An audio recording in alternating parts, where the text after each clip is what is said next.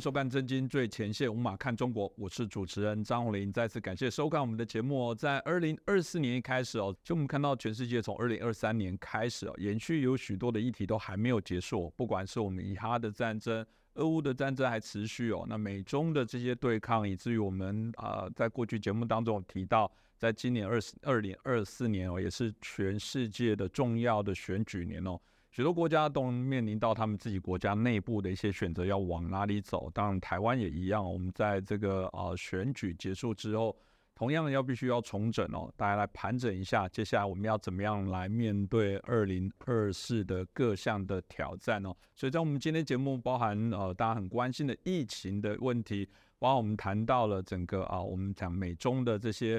啊，对抗的包含在谈到的这个有关在啊，我们啊中国的经济，甚至美国的经济的各项的一些走向，我想我们在今天的节目当中啊，可以针对这些相关的议题，也是大家在节目当中特别我们的观众朋友特别关注的一些议题，我们今天好好来谈论跟评论一下。那我们今天很开心邀请到两位来宾哦，首先是我们的备役少将，也是我们桃园市议员，我们于北辰于将军。主持人好，大家好。再来是我们经济总体加我们的吴家龙吴老师，主持人好，大家好。是我们啊这两位来宾呢，我过去在节目当中其实都带来许多的一些讨论了，说我们在今天二零二四的哦这个开始来做一些盘点哦，当然特别一定要邀请两位老师来好好帮我们来解释一下，来说明一下。那第一个当然是我们的疫情啊，其实疫情的东西呃大家如果都还有在关注。身边上，自从口罩大家拿下来之后，的确，我觉得大家呃传染的疾病增多了，不管是大人小孩哦，啊这些问题都不断的持续哦。那我们甚至哦在台湾，我们啊这个相关的单位，我们这个卫生福利部卫福部哦，甚至在一月三号开始哦，这公布说在我们的桃园机场。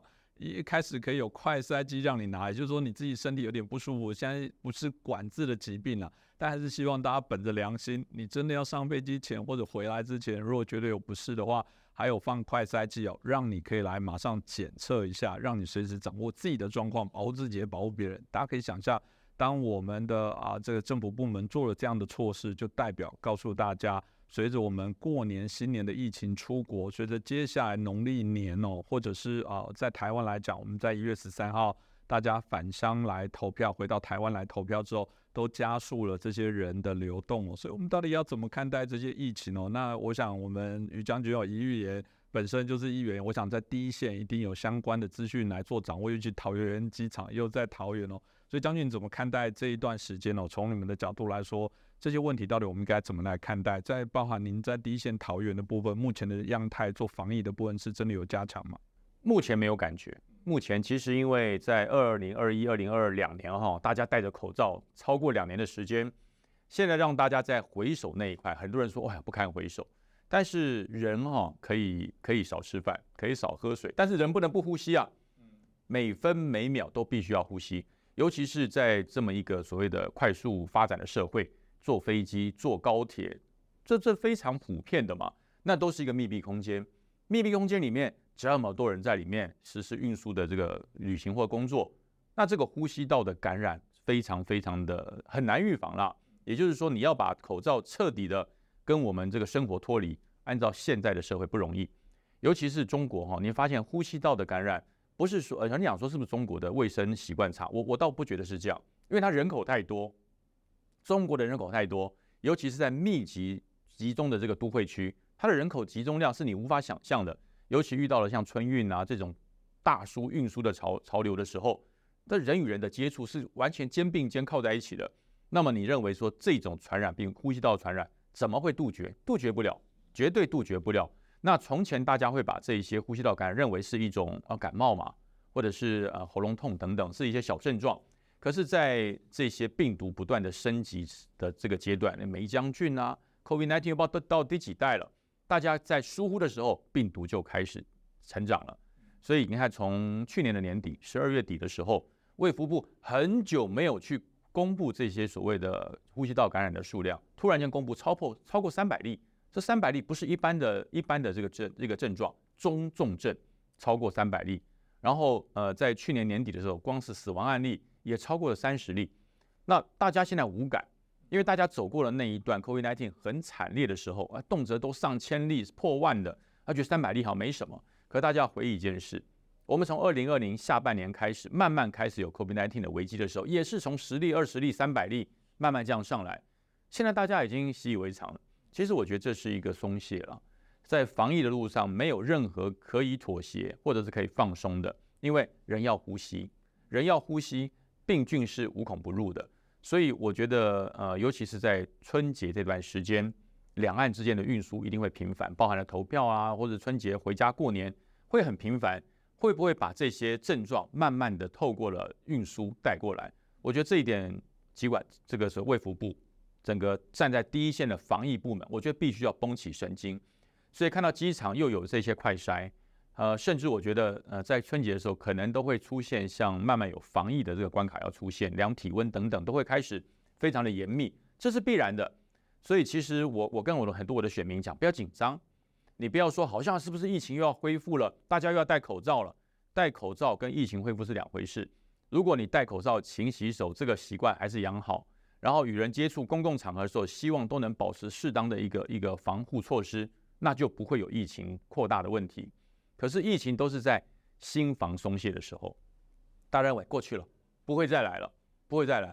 没有一种病毒是不会再来的，感冒遇杜绝不了，各种呼吸道的感染也是杜绝不了。所以我觉得卫福部要慢慢建立呃市民或者全国人民这种所谓的防疫的观念。这种防疫观念不是让你不自由，是因为让你有防护才能够保持自由。那么当然呃在疾管局第一线的部分一定要把关把住。真的有状况，真的要断然处置，不要考虑到政治因素。防疫跟政治，我一直讲，防疫跟政治必须要切开。如果你防疫一直做得很政治，你防疫就做不彻底。你防疫如果是为了保健，为了人民的生活，为了人民身体健康，你这样做的话，人民可以接受。所以，所幸是过完年以后，其实选举已经结束了，大家距离下一次选举还有很长的时间嘛。所以说，要回归真正的专业，呃，不要再用政治来领导。那政治凌驾了很多专业之后，人民他会觉得你到底这是为了你的政权巩固，还是为了我的身体健康？那索性选举结束，大家就开始回归真正的疫情。那你说人民紧不紧张？老百姓紧不紧张啊？会紧张啊！你只要媒体把这个事件一披露以后，老百姓就会紧张。所以可以看到，慢慢机场到机场去，现在已经没有口罩令了。可是你只要看到到机场，绝大多数的人口罩戴着，现在是会戴着，绝大多数口罩戴着。你上了高铁以后没有口罩令啊？你到了高铁，你很少看到不戴口罩的。所以这就是经过了这两年多的时间，人民在呃这个卫生保健，在所谓防疫的观念上提升了。我觉得这点很重要，这点很重要。你出国到国外去，你戴口罩，你会被视为异类，你会你是不是有生病，还是你不舒服？在台湾不会，在台湾没有口罩令，高铁飞机上大家一样戴口罩。我觉得这是一个非常成功的一个教育。让大家觉得我是预防自己，也不要感染他人。我觉得这一点教育是经过两年后，我觉得台湾得到最珍贵的一个经验。所以大家不要把呃疫情当成一个很恐惧，也不要把疫情可能会再来当成一个灾难。只要你的防御、你的卫生保健习惯够好，它不会来。永远病毒都是侵入在那个疏忽，而且没有准备。所以这点真的是希望大家在这段期间哈，呃，不要放松，因为为什么？放松的时候，病毒才会来。是这个，当然在大家应该，你华人嘛，迎接农历年，对我们来讲是一个非常大的节日哦。当我们都希望大家平安的，可以顺利的来迎接龙年哦。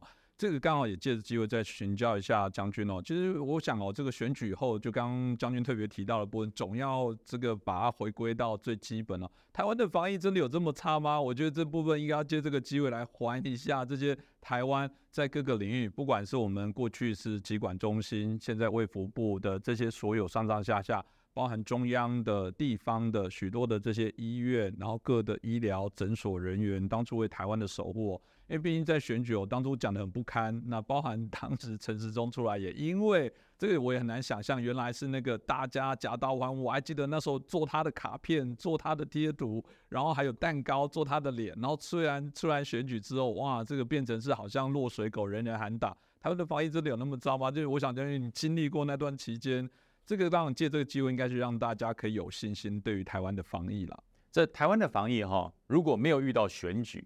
其实我觉得台湾是团结的，为什么？因为唯一的敌人是病毒嘛，是把病情控制下来。那是因为后来接近了这个县市长的选举，所以变得有点政治化，变成政治化就有攻防。所以我觉得大家要回想一下，不管是在疫情非常严重的那段时间，中央跟地方其实绝大多数是结合的。当年的你看新北新北市市长侯友谊，他跟中央原则上是是一致的；台中市的卢秀燕跟中央的方方向也是一致的。所以中央地方合作共同防疫，这是一个重点。那么人民看到中央地方团结一致，在走对的路，在走防疫的路，人民会安心嘛？所以我觉得。因为政治立场的改变而影响了防疫的专业，我觉得这是最这才是灾难。所以呃，未来大家我觉得面临到很多的挑战了，在防疫方面，未来我们不希望疫情会扩散了，希望疫情能够有效的控制。但是我说这种事情不是谁说了算，台湾控制得住，其他的全世界各地的他轻忽了，轻忽他一样会回来，因为台湾是一个国际社会，他不可能单独呃这个罗列在国际以外。所以我觉得先守好自己。不要变成一个病毒发源地，不要让我们这个地方培养了很多病毒，然后从台湾发展出去，哇，那那就是台湾的耻辱了。所以我觉得防疫重于一切，防疫重于政治。所以我说台湾这段时间所培养的就是希望能够专业领导，先把政治摆一边，这才是台湾人之福了。这我必须说啊，这就是台湾的人真的跟中国。的这些朋友争论节目节目不同，有人既然可以是看到日本的天灾伸手叫好，这个是非常冷血的事。台湾即便我们对于国呃中共政权的挑战，但是对于我们还是希望大家都是平安和乐啊。我们今天会主持这样节目，当然也希望是这一个政府是良善的，可以带给他自己的国家人民更好的一些方向跟未来。那这其中当然包含就是够不到这个经济要好啊，在二零二四年经济。到底会不会好转？特别是大家很关心在中国的经济哦，已经有非常多的节目，当然在谈中国经济已经住进了加护病房哦。所以，二零二四年中国经济到底怎么玩、怎么走？是不是请教一下嘉荣老师？我们每一次在年底或年初的时候，会对来年呢做一个经济展望，预估一下经济的前景以及整整个国际情势的变化。那么，我们现在这个时间点呢，也不免俗了哈。然后，可是呢，这里有一个问题，我们回顾一下这样的预测哈，居然我们已经尽我们能力做最好的经济前景的展望，可是这样的预测通常都会落空，或者没有预料到一些变化。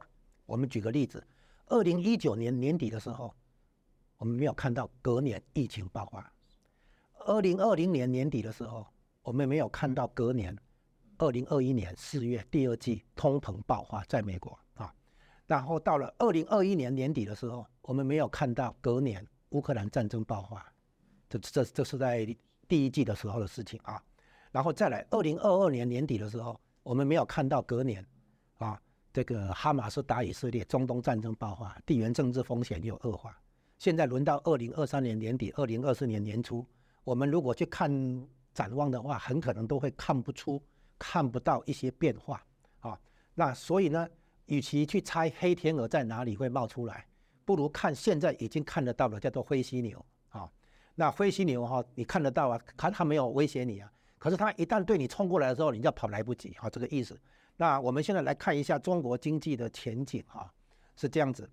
它目前是以原本的经济动能流失哈，几个经济动能，我们比如说以它本来是出口导向啊，经济动能有出口。有消费，有投资啊。那消费取决于就业跟所得，那这个比较后面。我们先看一下，重点是投资驱动力量。最早先是外来直接投资带进来制造业，接下来呢就是基础建设投资，这是公共部门的投资啊。那比如说公路、高铁啊、机场啊、地下铁，还有水坝、发电厂这些基础建设投资。然后接下来就国营事业的固定设备投资，简称固定投资啊。那例如钢铁业、和石化业这些，然后再来就是房地产投资。你可以看出中国经济啊，透过这四种投资，一个一个阶段啊接棒啊，发推出经济动能啊，从外来直接投资啊，然后呢基础建设投资、固定投资、房地产投资。现在问题来了，这些投资全部饱和了。全部完成他们的阶段性任务，现在呢没有推没有新的经济增长动能，所以说旧的经济动能流失没关系，你如果有新的推出新的经济增长动能补上来，那么经济继续向前走。现在是看到旧的动能消退，新的动能看不到。新的动能应该是什么？应该是民间企业的投资。民间投资这个概念，你在中共的文稿里面很少看到。他们的概念的话，刺激经济的方案，如果政府出面的话，那就是搞那个基础建设投资啊，啊或者固定投资。可是固定投资，你像钢铁业产能过剩，基础建设投资也饱和了。你看高铁哈都没有赚钱了，都变成这个那个算是运量不足啊，这个缺乏足够的经济效益。所以呢，政府能做的事情已经有限了，就是已经发挥完毕，所以应该轮到民间部门取而代之，来推动民间企业的投资。那这种投资为什么国营企业没办法做呢？这里有一个很重要的区别，就是新兴的技术领域的探索啊，你必须推动创新，承担风险，这是民营企业家在做的事情，不是公务员官僚体系能够做，因为公务员官僚体系它是执行指令。他并不去探索未知的领域，去做创新，去承担风险。官僚不承担风险，他们执行指令而已。那面对风险，承担风险啊，用风险资本创投这些东西这些那个资工具进来的话，这完全是民间民间企业跟民间的金融机构的这样的事情。但是共产党什么东西都要党的领导，那这里面就限制了这些民间投资的发挥空间。那我们进一步看中国经济的问题，必须了解一。它是从出口导向这样的一个架构走出来的。出口导向哈分成前期跟后期。前期的话是利用西方，利用西方国家的市场、技术、资本啊订单。那我们现在看到解封之后，中国经济解封之后没有看到复苏，甚至于还继续恶化。原因之一就是流失的订单没有回来，还有呢，那个疫情期间。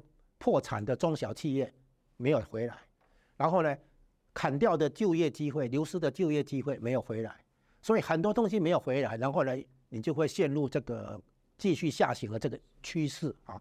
那出口导向呢，就是在开头的时候，就是呃一一九八零年代哈，这个改革开放的第一个十年的时候，你会发现中国那个时候哈，文化大革命之后的一穷二白，没有购买力哈，没有足够的市场。这个时候呢，是提供廉价劳动力来满足国外的需求，向国外做出口。好，这个阶段呢是利用西方啊，然后呢，它的技术水平来讲是模仿，啊，是吸收前人的发展经验，啊，这个叫做少走弯路，少交学费。这这个是一个落后经济体追赶的基本模式。前期，后期的话要壮大自己，从模仿走向创新啊。然后呢，开始那个进入技术领域的前沿，哦，跟比如说工业发达国家啊，美国、英国、日本、德国等等，在技术的前沿做探索，这是后期。所以要从模仿走向创新。然后呢，前期的时候有一个特点，就是你有后发优势，后来者的优势；后期的话，你会陷入后发劣势，因为呢，很多你要做的改变，可能会有力量把你卡住。好，这个叫做我们面对转型跟升级，必须探索从技术创新走向制度创新。就是说，制度要有两个特点，一个叫制度理性，一个叫制度弹性。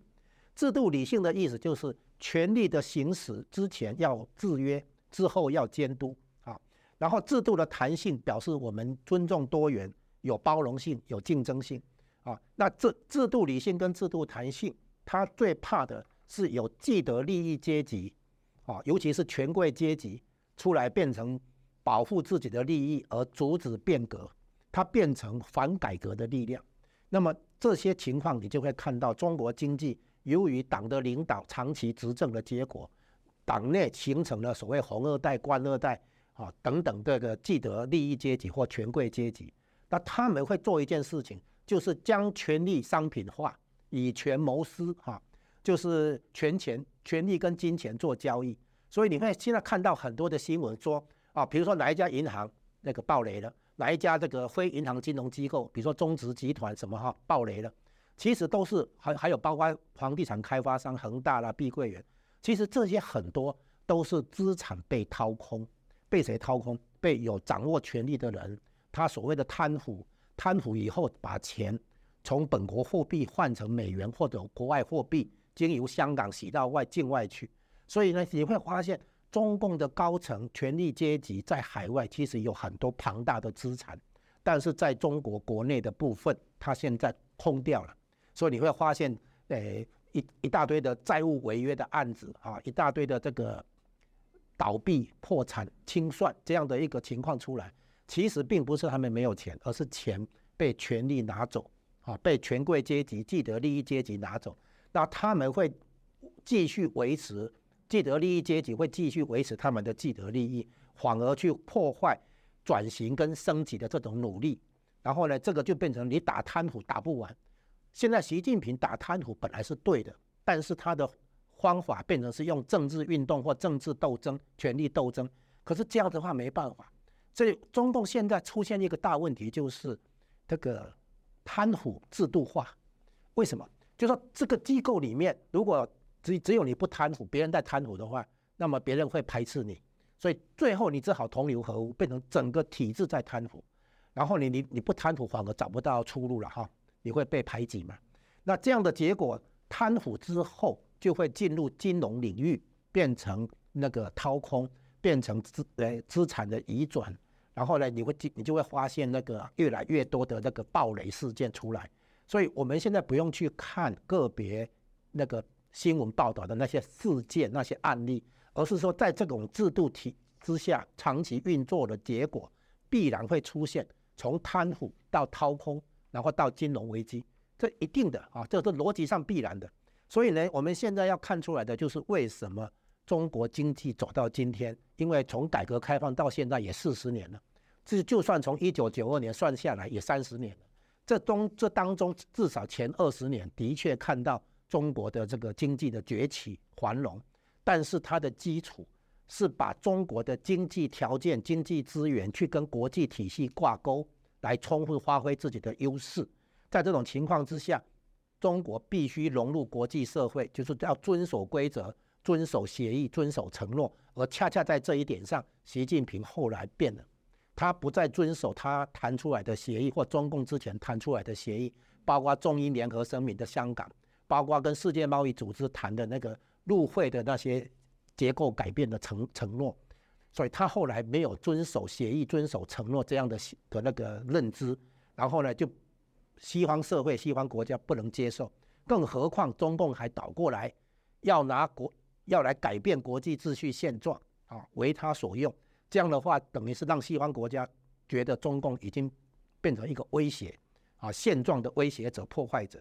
在这种情况下，美国开始对中共打经贸易战，其实是全方位的经济战，包括技术的禁运，包括金融的制裁都有，然后也包括高级人才的培养。因为大国博弈最后的角力的领域是在技术创新能力。而在这个地方，并不是重点，并不是买，比如说半导体的设备还是软件，不是，重点是高阶人才的培养。所以美国现在不再帮中国培养高阶技术人才，所以这个从这这些方方面面看出来，从美中的那个对抗的情况下，你去看中国经济，它已经不能从西方取得技术来源、取得资本、订单等等，还有人才培养。所以接下来的话，你会看出来，至少短期内。你看到它反弹之前，你会看到的是不断的下行，不断的陷入这种这个恶性循环里面。所以中国经济在今年看起来，并不是因为极端风控造成经济的收缩，在风控解除之后、解封之后就可以有预期的反弹，现在是完全没看到，而且那个还在继续下行。现在你不用去唱衰它，它，而是它自己都。不好意思公布他的经济数据，就是很多经济数据是盖牌，所以呢，年轻人的失业啊，房地产的危机啊，然后那个地方政府财政危机，公务员的薪水哈降薪啊，那个那个一大堆的事情，现在据说连军队都要减薪，就是中央财政的危机已经让他没有能力照原本的计划去支付军队、武警、公安这些维稳部队的开销。所以你可以看出来的它的危机，所以我们现在整理一下全方位的整理哈，中间环节是房地产危机，后面带出那个地方财政危机跟那个金融危机，前面的话是失业的危机，再往前是出口跟制造业的危机，那再往前就是美中关系，这才是真正的关键环节。美中关系没有搞好以后，那么接下来的话，美国开始对中国打经济战的结果，中国经济就会出现我们现在看到的，就是一路下行的这个局面，而且现在看不出有效的经济刺激方案来扭转这个趋势，这个才是目前的大问题。所以接下来我们问看的是中国经济的这样的情况对全球的影响。首先立即看到的就是对原国际原物料的需求下降，然后呢连带的海运、空运这些需求也下降。接下来的话，是供应链移转到其他地方，东南亚国家或者墨西哥以后，印度哈，那么这些地方的就业所得会上升，他们的需求会一部分取代原来中国的需求。但是中国这边的话，会因为订单的流失、出口导向。经济运转不下去而继续下行，那在这种情况下的话，美国可能要预防中国经济的收缩对全球景气的这个，诶，拉拉下水的这个效果啊，就是中国经济收缩会对全球经济构成一个的把全球景气拖下水的这个效果，所以美国自己可能在提前预防也说不定，就是开始展开货币收缩的转折。现在美国联储会也开始那个。逐渐转成要从紧缩转成那个宽松一点哈，有可能在提前预防中国经济收缩对全球景气的可能的冲击。所以，我我觉得这可以想象，这中国现在这个加护病房的这些昏迷哦，可能还会持续一段时间。当然，也许大家会说啊，这个毕竟它还是人口很多，内需的部分还是有一定的一些啊，就我们讲的一个力道。不过整体的结构上，我们在谈到是总体的部分来讲，显然还是不会太看好。但大家就担心啦，中国如果经济不好，有人的说法就是中国经济不好，没把中国的人民喂饱，中呃习近平就必须要转移注意力跟焦点，必须把压力外放。外放最好的方法是什么？我绝对要统一台湾啊！这是我毕生的志业，我必须完成中共过去领导人没做过的事情。所以，我们看到过去，呃，原来是怀柔的谈到我们必然期待两岸这个朝向啊一起共存共荣，到最后，习近平在今年元旦的时候，他的发言谈到的必将统一台湾。所以，即便选举结束之后，我想这种压力是没有结束。是如果像江龙老师说的，经济不会好转，会不会武力的犯台的机会就会增加许多？这部分将军你怎么看？这当然哈，中国长久以来，它要有一个对内领导的一个所谓的核心目标，就是统一嘛。如果中国真的把台湾给统一下来了，下任领导人不知道该怎么办，没有目标了，没有目标了。就像当时这个江泽民到胡锦涛把香港收回来以后，他们一下子整体宣传目标降低了，因为香港变得跟中国一样，没有任何宣传目标，所以只剩台湾。所以我我个人认为哈。这个习近平对于台湾这个重点目标，他不会一次把它吃掉，他就是慢慢的消费，他也不希望台湾太弱，台湾太弱，这一下就统一了，习近平没得说嘴了。遇到危机，不管是经济，不管是对内的一些一些抗争的时候，习近平没得说嘴，没有办法转移目标。所以我的认为，习近平会把台湾啊让它继续存在。那我们不是我们的安全不能建立在习近平的仁慈上，所以我们要自立自强。我们等了很久的，就是中国讲统战，台湾也有统战。中国的统战是结合他们国内所有不同的政治势力去打击主要目标。之前就是这样消灭了国民党嘛，统战是这样这样完成的。可是现在呢，他发现呃统战的做法，台湾国民党是可以联合的目标，我可以跟你联合，一起一个共同目标，消灭台独。虽然习近平讲的台独跟国民党讲的台独不尽相同，但是口号一样。先完成，先完成，然后完成了这个目标之后呢，消灭了国呃台湾的执政党，他再想办法再去消灭国民党，这是一步一步来的。所以那我说这是中国的统战，那台湾的统战是什么？台湾统战的架构要玩的比比共产党大。我不是联合国内的这个不同的政治团体，你要联合国际上对于中共政权从恐惧到讨厌到反抗的力量，就是印太印太战略嘛。那么我们这个机会等了多久？我们这个是机会，至少等了五十年。这五十年内，所有人都认为要联合中国的经济，结合它的市场，然后赚大钱，然后把经济的、把这个中共的这个观念跟经济，甚至共产主义给翻转。后来这五十年，西方世界失败了。第一个觉醒的是谁？美国、澳洲都觉醒了，发现不对，你让他变得更有钱，他的野心变得更大。那这时候整个优势反反吹到台湾来了。那么台湾如果这个时候没有抓住这个机势，你你怎么打下去？你怎么抵抗下去？你怎么生存下去？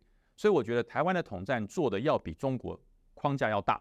我们统战的不是国内的政治团体，我们统战的是希望结合所有反共的力量来保住台湾。这是第一点，我们要改变。所以统战虽然呃中国对我们常做统战，我们也要完成统一战线，要跟民主国家站在一列。这是现在其实每个每每个人都想这样做了，只是做的漂不漂亮而已。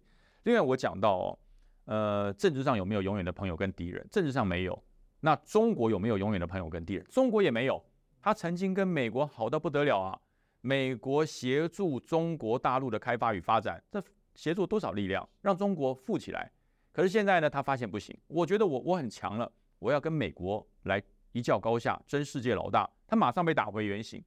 所以中国未来会不会又想要跟美国做朋友？我我觉得这很难评估，因为它是一个摇摆的政体。他永远都是以个人的政权巩固为主。当习近平发现他的政权巩固不住的时候，他会跟美国重新来过各种谈判。那就看美国跟世界对于中中国共产党看得有多清楚。因为呃，其实你看哈，由江泽民到胡锦涛到习近平这三个阶段，对于台湾的统战不一样。江泽民阶段那是完全玩硬的，鹰派鹰派势力抬头，九六台海危机。谁做的？江泽民做的啊！江泽民曾经一度认为他用火箭军就可以把台湾给统治了，可以武统台湾。后来江泽民发现没有，你越打飞弹，台湾的凝聚力越强。所以江泽民的武统不告不疾而终，失败了。等到了胡锦涛时代，二零零九年，胡锦涛跟马英九之间最大的相似之处都打都打怀柔牌。胡锦涛跟你签一个法，胡锦涛开放多项可以立台的方案。让台湾的商人，让台湾的一些想要赚钱的人，大批的移往中国。那一段时间，其实胡锦涛的这段怀柔统战术是台湾最危险的时候，因为那时候我在军中嘛，我在军中没有敌我意识，这段时间没有敌我意识，我们到台湾各地去演习，去实弹射击，我们是被骂的。那个当地的百姓是抗议说：“你们在干什么啊？现在一两两岸一片和平，你们在这里干什么？”好像国军演习、国军实弹的射击变成和平的阻碍者，我们在挑衅。所以我说那段时间，胡锦涛执行的怀柔统战是最可怕的时候。再多的防御没有新防都是零，所以那段时间我认为是最可怕。呃，甚至那段时间国军也不断的透过，甚至透过三军统帅出来喊话：为谁而战？为何而战？就是因为心中空虚嘛，认为不会打仗。所以我觉得胡锦涛那段时间。是几乎做到了怀柔统战，而且距离成功很近了。可是到了习近平开始，是习近平破了胡锦涛布的局。胡锦涛布的局不止骗了台湾人，甚至连美国人都被骗，连美国人、连全世界都被骗。他认为哈，如果有朝一日台湾海峡发生战争，那不叫侵略，那不叫侵略，是台湾自找的。在胡锦涛那个时代，已经有这种想法跟看法。所以我说，那是我我认为那是最可怕、最危险的时候。那到了习近平沉不住气，习近平沉不住气，他是鹰派跟柔派并进，而且鹰派是胜过柔派的。他认为可以武统，他发展了远洋。你看，中国的海军从近岸防御到近海防御，变成远洋防御。远洋防御是好听，那就是攻势嘛，那就是攻势的作战。他希望跟美国平分夏威夷为界的太平洋，美国怎么能接受？美国说我没有要跟你平分，因为我并没有霸占嘛。美国讲求的是世界自由航行权，中国讲求的是这里面都是我的，这是我的领海，我的海域。所以这跟美国的冲突开始发生。可是习近平忽略了一件事：解放军不是像习近平看到的表征的那么坚强。解放军因为在胡锦涛这段怀柔政策的培养中间，解放军腐化了。什么叫腐化呢？就是越战略的武器越容易贪污。海军要出去，那个船要在外面跑的，那贪污会被抓；空军要飞的，飞机掉下来会被抓；潜舰要潜下去了，潜下去浮不起来会被抓。只有一种部队很难抓，火箭军。火箭军动辄一个部队的预算不会比陆军少，哎，所以但是火箭军能够随便发射吗？它发射都是近程 M 族的近程导弹，那个不是战略武器，真正的战略武器全部都被贪污了。甚至美国的情报单位甚至揭露，中国的战略型的这个所谓的导弹，第二节的火箭里面所灌的不是燃料啊，那是水啊，那是水啊。为什么敢胆子这么肥？为什么敢这么大胆的贪污？因为他知道战略武器一打世界大战，很少有中国领导人敢发动世界大战，所以他认为这个有的贪，有利可图，高阶贪、中层贪、基层贪，贪到习近平发现，而且习近平的发现不是他自己发现的，是经过美国的情报人员揭露以后，习近平去验证，真的真的在贪污，所以火箭军的司令官以下全部换人，啊，换人了。就可以杜绝军中的贪腐吗？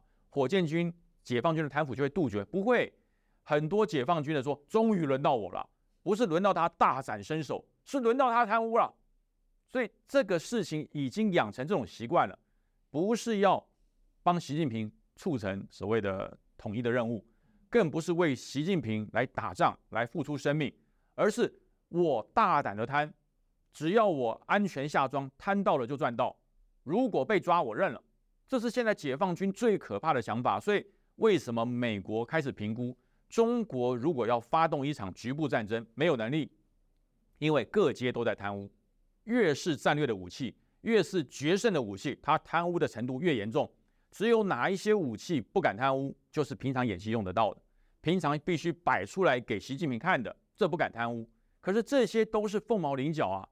你要达成战略的目标，你要完成最后的目标，你必须要使用终极的战略武器。它的战略武器不能用，这美国揭露出来，习近平非常生气，说怎么可能？美国又在杜绝我们的决心了。后来一查是真的，那怎么办？所以就造成了国防部长换，火箭军司令换，火箭军的旅长换，火箭军的主官换，全部都换，把所有这些战略武器的主官、领导、领导的这个军官全部换掉之后，造成什么？五年无法发动正式作战。因为这些主官还没认识他的单位，还没了解他的战术战法。海军的来接火箭军，空军的去接陆军，对不对？陆军的上船搞海军，还在晕船呢，你怎么打仗？所以我说，这是中国目前所面临到很大的问题。也就是在胡锦涛到习近平这段时间中，胡锦涛让全国的中国人民想到说，我要赚钱，要要赚钱怎么？解放军也要赚钱。那现在开始经济不景气了。大批的青年往解放军走，为什么要吃饭？那这些进来要吃饭、要生活的这些由民转军的人，他是要打仗的吗？他不是，他要糊口啊，他要吃饱啊。当他的目标是糊口吃饱，而不是所谓的真的遂行习近平任务的时候，这个部队是不能打仗。所以美国才做了一个非常重大的评估。那当然，中国当然是极力否认了。那很多人说，会不会在未来台海台海之间的这个情况，因为这样子而生变？永远是优势站在准备好的那一方。中国解放军没有准备好，台湾准备好了没有？台湾准备不是要反攻大陆，台湾准备是随时你要侵略我，我有足够的力量防御。所以我觉得这五年的时间对于中国来讲是积极备战，他要杜绝他的贪污。对台湾的国军而言，国军的目的就是赶快完成防卫作战，把当时胡锦涛跟马英九那段怀柔的时间忘掉，那段时间已经过去了。我们要完成最坏的打算，最好的准备。所以国军这五年必须要争取所谓的源头打击，所谓的呃多种这个海空防御的这个飞弹，还有我们的战机，我们的探案决胜的反反登陆部队，都要在这五年之内布置到位。这样子，即使解放军准备好了，我们永远准备在他之前。所以说，制敌机先嘛，你必须要比敌人先完成一步。那现在我们有了这个资讯，解放军有这个困扰，我们怎么能原地踏步？要大步的完成防卫。我在强调，我们要掌握到这五年的黄金时期。解放军没准备好，我们要赶快急起直追，追的不是反攻大陆，追的不是侵略，追的是防护台湾的力量。永远要制敌机先，在敌人前面。另外讲到这一段时间的变化，从胡锦涛时代给世界建立了一个印象：台海发生战争，那不是不是侵略，那是内政。现在这个状况，在习近平的大力的战狼外交这种所谓的流氓外交之后，让大家感觉到，如果有朝一日中国打台湾，那是侵略。我觉得这点这个关键太重要了。你让全世界认为，如果中国打台湾是侵略，那这个我们就防卫的有道理，防卫的义正言辞。中国打台湾，统一台湾就名不正言不顺。我觉得这一点要建立在世界的认知，还有台湾的力量。所以我觉得世界的认知现在站在和平，站在反侵略。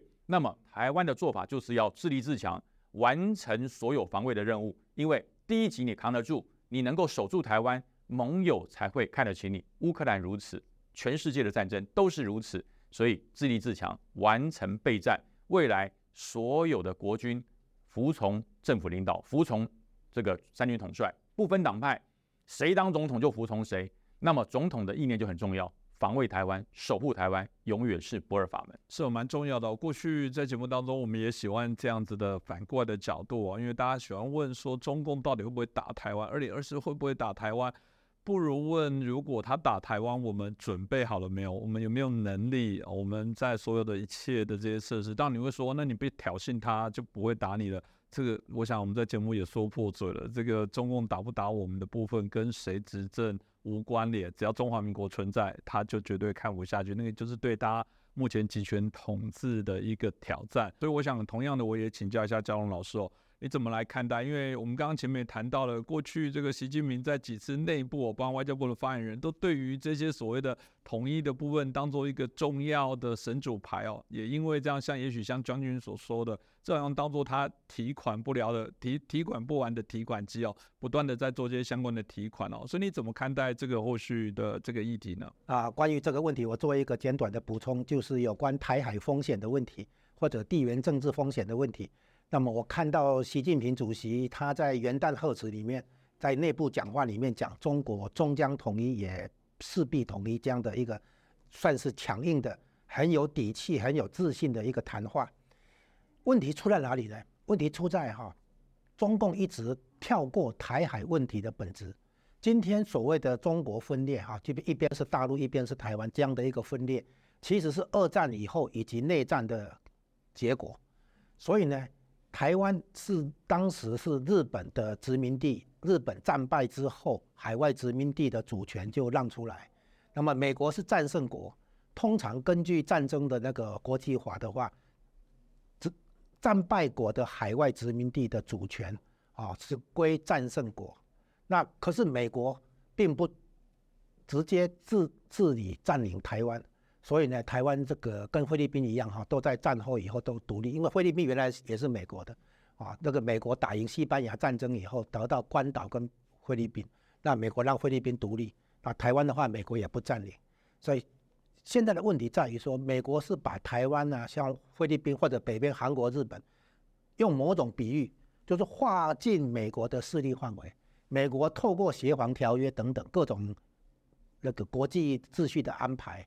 啊，等于是把韩从日本、韩国、台湾、菲律宾啊，甚至于往南到澳洲，这些都在美国的势力范围。所以，当习近平讲中国终将统一，也必然统一的时候，他仿佛是在内部讲话里面，觉得以大陆看台湾，以大对小，因为他非常有这个把握或者很有自信。其实他跳过问题的症结，他这样讲，干脆背我说背后其实有两个命题。第一个命题是他干脆这么讲好了。美国终将没落，也必然没落，你能这样讲吗？好，这这个第一个。第二个呢？美国没落之后，还有一个问题，就中国要超过美国，取代美国的领导地位。所以，他第二个命题就是：中国终将取代美国，也必然取代美国。你能这样讲吗？你必然要讲这两件事情，你不能只讲说中国终将统一，也必然统一。好，你应该讲背后还有两个命题，更深的命题在背后，就是美国终将没落，也必然没落。然后呢，中国终将取代美国，也必然取代美国。我们就问说，是吗？问号哈，就是说你中国是不是有做好这样的准备，在国际情势当中跟美国较量，超追上美国，超过美国，哦，足以取代美国在国际上的影响力，所以才能够把美国的势力范围的台湾拿拿过来，统一过来。所以统一问题就跟当初台湾被分裂出，哎，被分割出来一样。它其实是国际局势运作下的结果，包括苏联扶持中共，包括美国后来支持中华民国。其实中国的问题一直都是全球局势变化的一个环节，所以你不能不要只是单纯从中国大陆来看台湾，把它看成好像是中国内政，其实不是。中国的内政一直都是在国际强权的角力激荡之下的一个结果啊，包括你中共政权的成立也是国际势力的结果。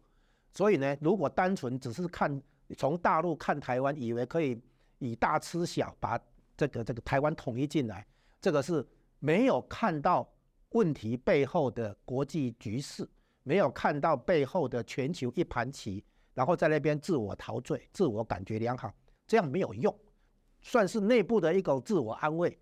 你要知道，台湾问题的本质跟中国今天会出现共产政权，都是国际势力运作的结果，互相激荡的结果，最后出现这样的局面。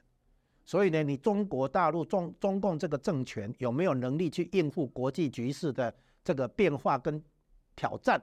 这个是你的那个当前的课题，而不是在以大陆看台湾，觉得台湾小，我可以把你吃下来。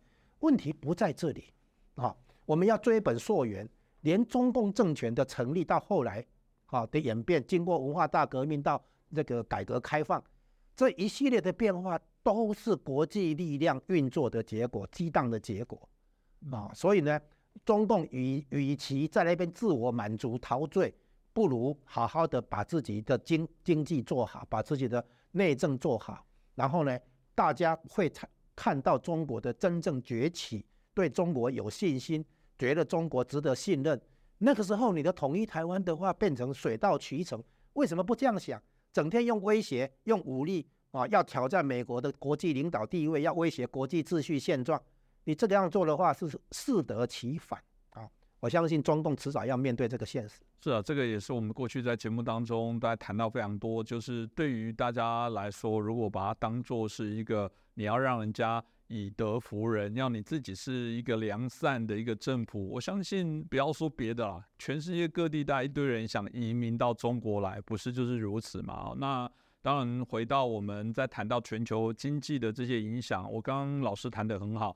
其实你在谈到这个中国必将统一台湾的这个概念背后，其实隐藏的，你有能力来取代美国吗？当然，在我们啊二零二四年哦，所以大家当然这选举过程当中最期待或者最关注就是年底的美国的选举哦。大家也很担心，刚刚听到江老师介绍中国经济的样态的状况，大家就说：那美国真的可以吗？美国真的可以不被中国取代吗？美国现在的经济不也是面临到自己的问题？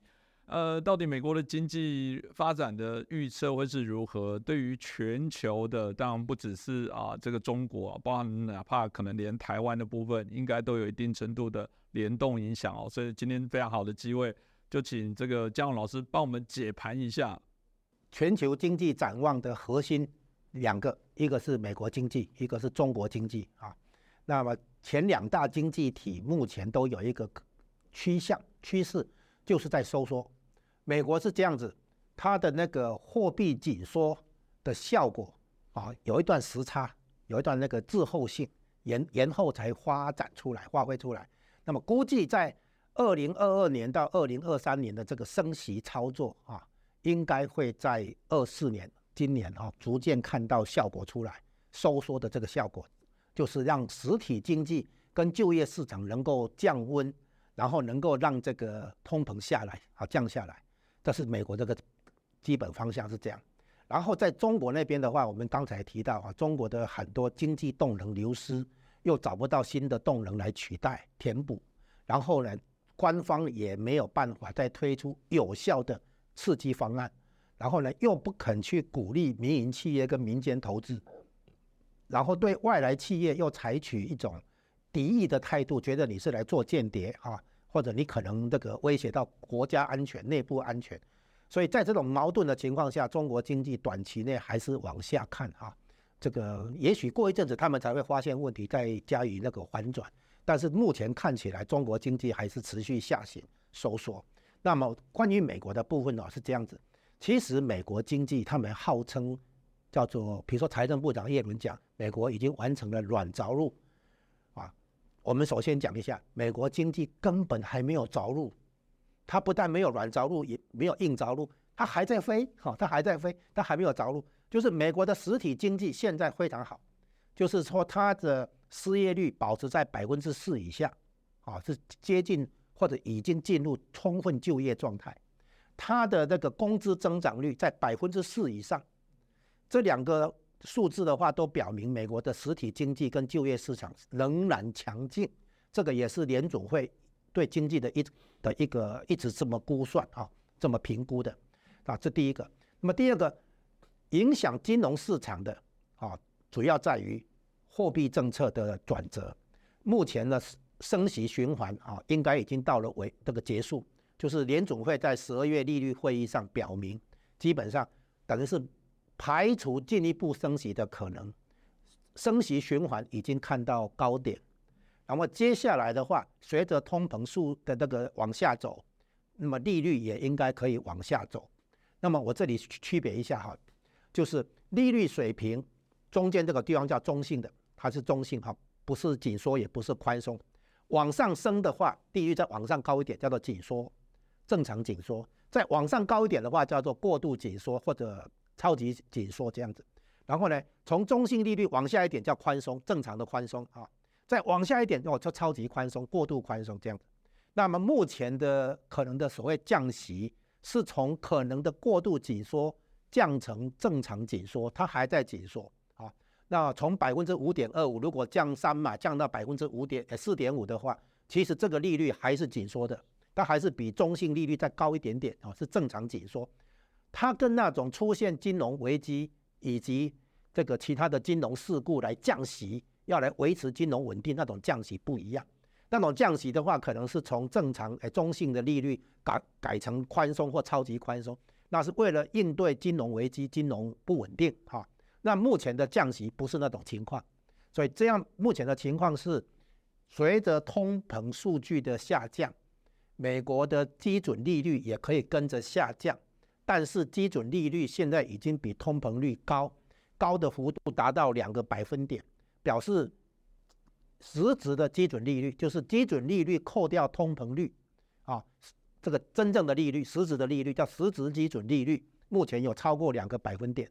那么这样的话，只要通膨继续往下走，利率就可以继续降降下来，保持两个百分点好的差距。这样的话是正常的紧缩，而不是过度紧缩。现在联准会考虑的风险，可能从原来的紧缩不足转成过度紧缩，紧缩过度这样子。那么，随着美国的这个降息预期，结果对美股造成一个庆祝行情，所以呢，道琼前一阵子哈，几天前还在创历史新高啊，然后呢，美股走高，然后呢，美国公债的价格也走高，殖利率就走低啊，然后呢，黄金的价格走高，因为利率看看跌嘛哈，然后呢，这个油价。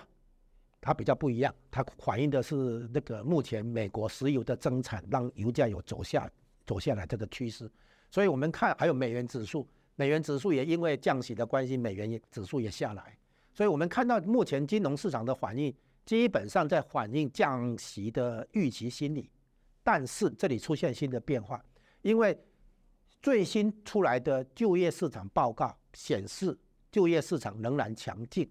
在这种情况下，市场的降息预期有点超前了，对不对？现在开始修正下来。啊，市场现在的降息预期可能从明三月份认为猜测会第一次降息，现在可能要延后到六月。啊，就是觉得因为实体经济没有真正降温。好，这里产生一个新的话题，就是为什么通膨从最高的时候 CPI 哈整体 CPI 从去年六月的百分之九点一降到那个。十二月的那个百分之三点一，通膨数据的确明确的大幅下降啊，虽然还没有降，还没有跌破百分之三了哈，但是美国现在认为通膨的下降，现实上没有看到失业的上升，实体经济的降温，这个已经被解释为正常啊，尤其财政部长耶伦前联准会主席出来说明说，这样的情况可以看成是正常，并不是说。通膨降下来，一定要伴随着失业的上升。传统的理论的哈，传统的理论是这样子：通膨跟失业是一正一负的关系。如果你要通膨下来，失业可能要上升；如果你要降低失业，促促进就业的话，可能通膨要走高。哦，原来是一正一负的关系，现在发现可能没有这样的关系，就是通膨降下来，没有看到失业的上升，没有看到实体经济的那个走衰，这一次没看到，所以这一次坦白讲，这个现象。对理论是一个挑战，然后呢，现在可能在摸索。那么现在美国认为，或者耶伦认为，这个实体经济不用真的衰退，没不用有经济的衰退，就可以看到通膨的下来。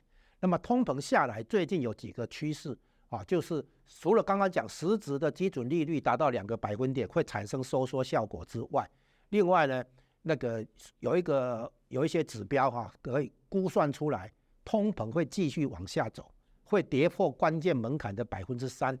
那么有一个关键数字哈，是叫做粘性的核心服务通膨。服务的话就是扣掉食物、能源，然后呢，核心的话就再扣掉住房，就是纯粹的服务业啊，住房之外的服务业，然后再加粘性的意思就是说价格调整周期比较长的那种。那么这个指数呢，最近连续三个月跌破百分之三，八月份的时候是百分之三点零二，再来九从九月开始跌破百分之三，变成二点九，百分之二点九二，再来百分之二点九八，再来百分之二点七六，连续三个月跌破百分之三这个门槛，那么让联储会有信心认为接下来的通膨的的确还是往下走，向所谓的政策目标百分之二来靠近，所以呢，美国基本上。就是联准会基本上已经解除对通膨会居高不下这样的担忧啊，已经没有这个担忧，相信通膨会继续往下走，因为那个所谓粘性核心服务通膨已经跌破百分之三，这个是诶通膨以来第一次出现的现象。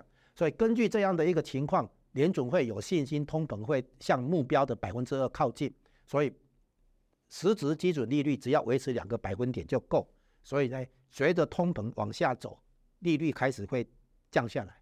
那么现在看起来，这个今年内会看到降息，时间点不一定，有可能会延到六月这样子。那么这样的情况显示，美国经济仍然是稳定正常。然后呢，他可能要考虑到的就是，中国经济如果这边持续收缩的话，它也会影响到美国经济。然后美国经济这边的话，也可能靠着中国这边的收缩，适度的降温，稍微的降温。因为美国实体经济的确太强，太强的一个重要原因是很多职缺找不到合适的人来填补，就是职缺数够大，好够长。然后呢，这个如果美中国经济的收缩能够把全球景气稍微降温的话，那么也可能有助于美国的经济的平衡，不要太热，好，不要太过热。然后呢，让通膨顺利下来之后，公债的殖利率下来，也帮美国的财政支出能够得到缓冲哈。那美国财政部要花公债也比较能够顺利销售。所以综合来看的话，美国经济今年应该基本上可以避开原本以为的衰退，下半年的衰退风险现在看起来并没有原先的那么高。然后接下来的话，就是中国经济的收缩对美国的影响到底有多大？啊，冲击到底有多大？这个变成真正的观察点在这里。美国经济本身大概是 OK，不用担心。原来以为的升息之后会带来衰退或者温和衰退，现在看起来可能不用。顺便再讲一点，就是啊，我觉得中共误用了民族主义，它统一台湾的基础的啊观念的这个来源在于民族主义，可是它这个民族主义也用在经济领域，叫做经济民族主义，就是什么意思呢？就是说。我要降低对国际体系的依赖，啊，然后呢，让很多产业都能够在中国自给自足，啊，自力更生这样的概念。问题是，所有工业发达国家，所有的经济强国，啊，全部都是开放型，全部都是那个那个跟国际体系充分挂钩，让自己的经济条件、经济优势能够在国际体系里面来充分发挥。那如果你相信要自力更生的结果，你很可能失去你在国际体系里面的比较利益，哈，然后你可能会变成反而受到经济上的拖累。你不需要建立这么多的产业，你什么都要建立，什么都要自己来，结果到最后呢，你可能很吃力不讨好。中共现在有可能陷入一种经济民族主义，变成说在经济领域要搞民族主义。而不是只是在军事外交上面的民族主义，外交上的话就变成战狼外交，啊，军事上的话变成说对台湾要要那个有野心、侵略的野心。可是，在经济领域，他也开始觉得说，我跟国国际体系挂钩的结果，变成美国会把手伸进来，对我的国家安全造成影响，所以他现在有一种退缩的感觉，从国际体系要退缩，要降低对国际体系的依赖，这样的路线也有可能变成。反而伤害中国经济自己的发展机遇。我们今天就很谢谢我们俞北辰俞议员俞将军哦，还有我们吴江龙吴老师哦，呃，带来很清楚在二零二四年的这些所有的一些介绍哦。再次感谢两位来宾，也感谢大家收看。喜欢我们的节目，帮我们订阅、转传、按赞。分享，也记得开启小铃铛，感谢大家。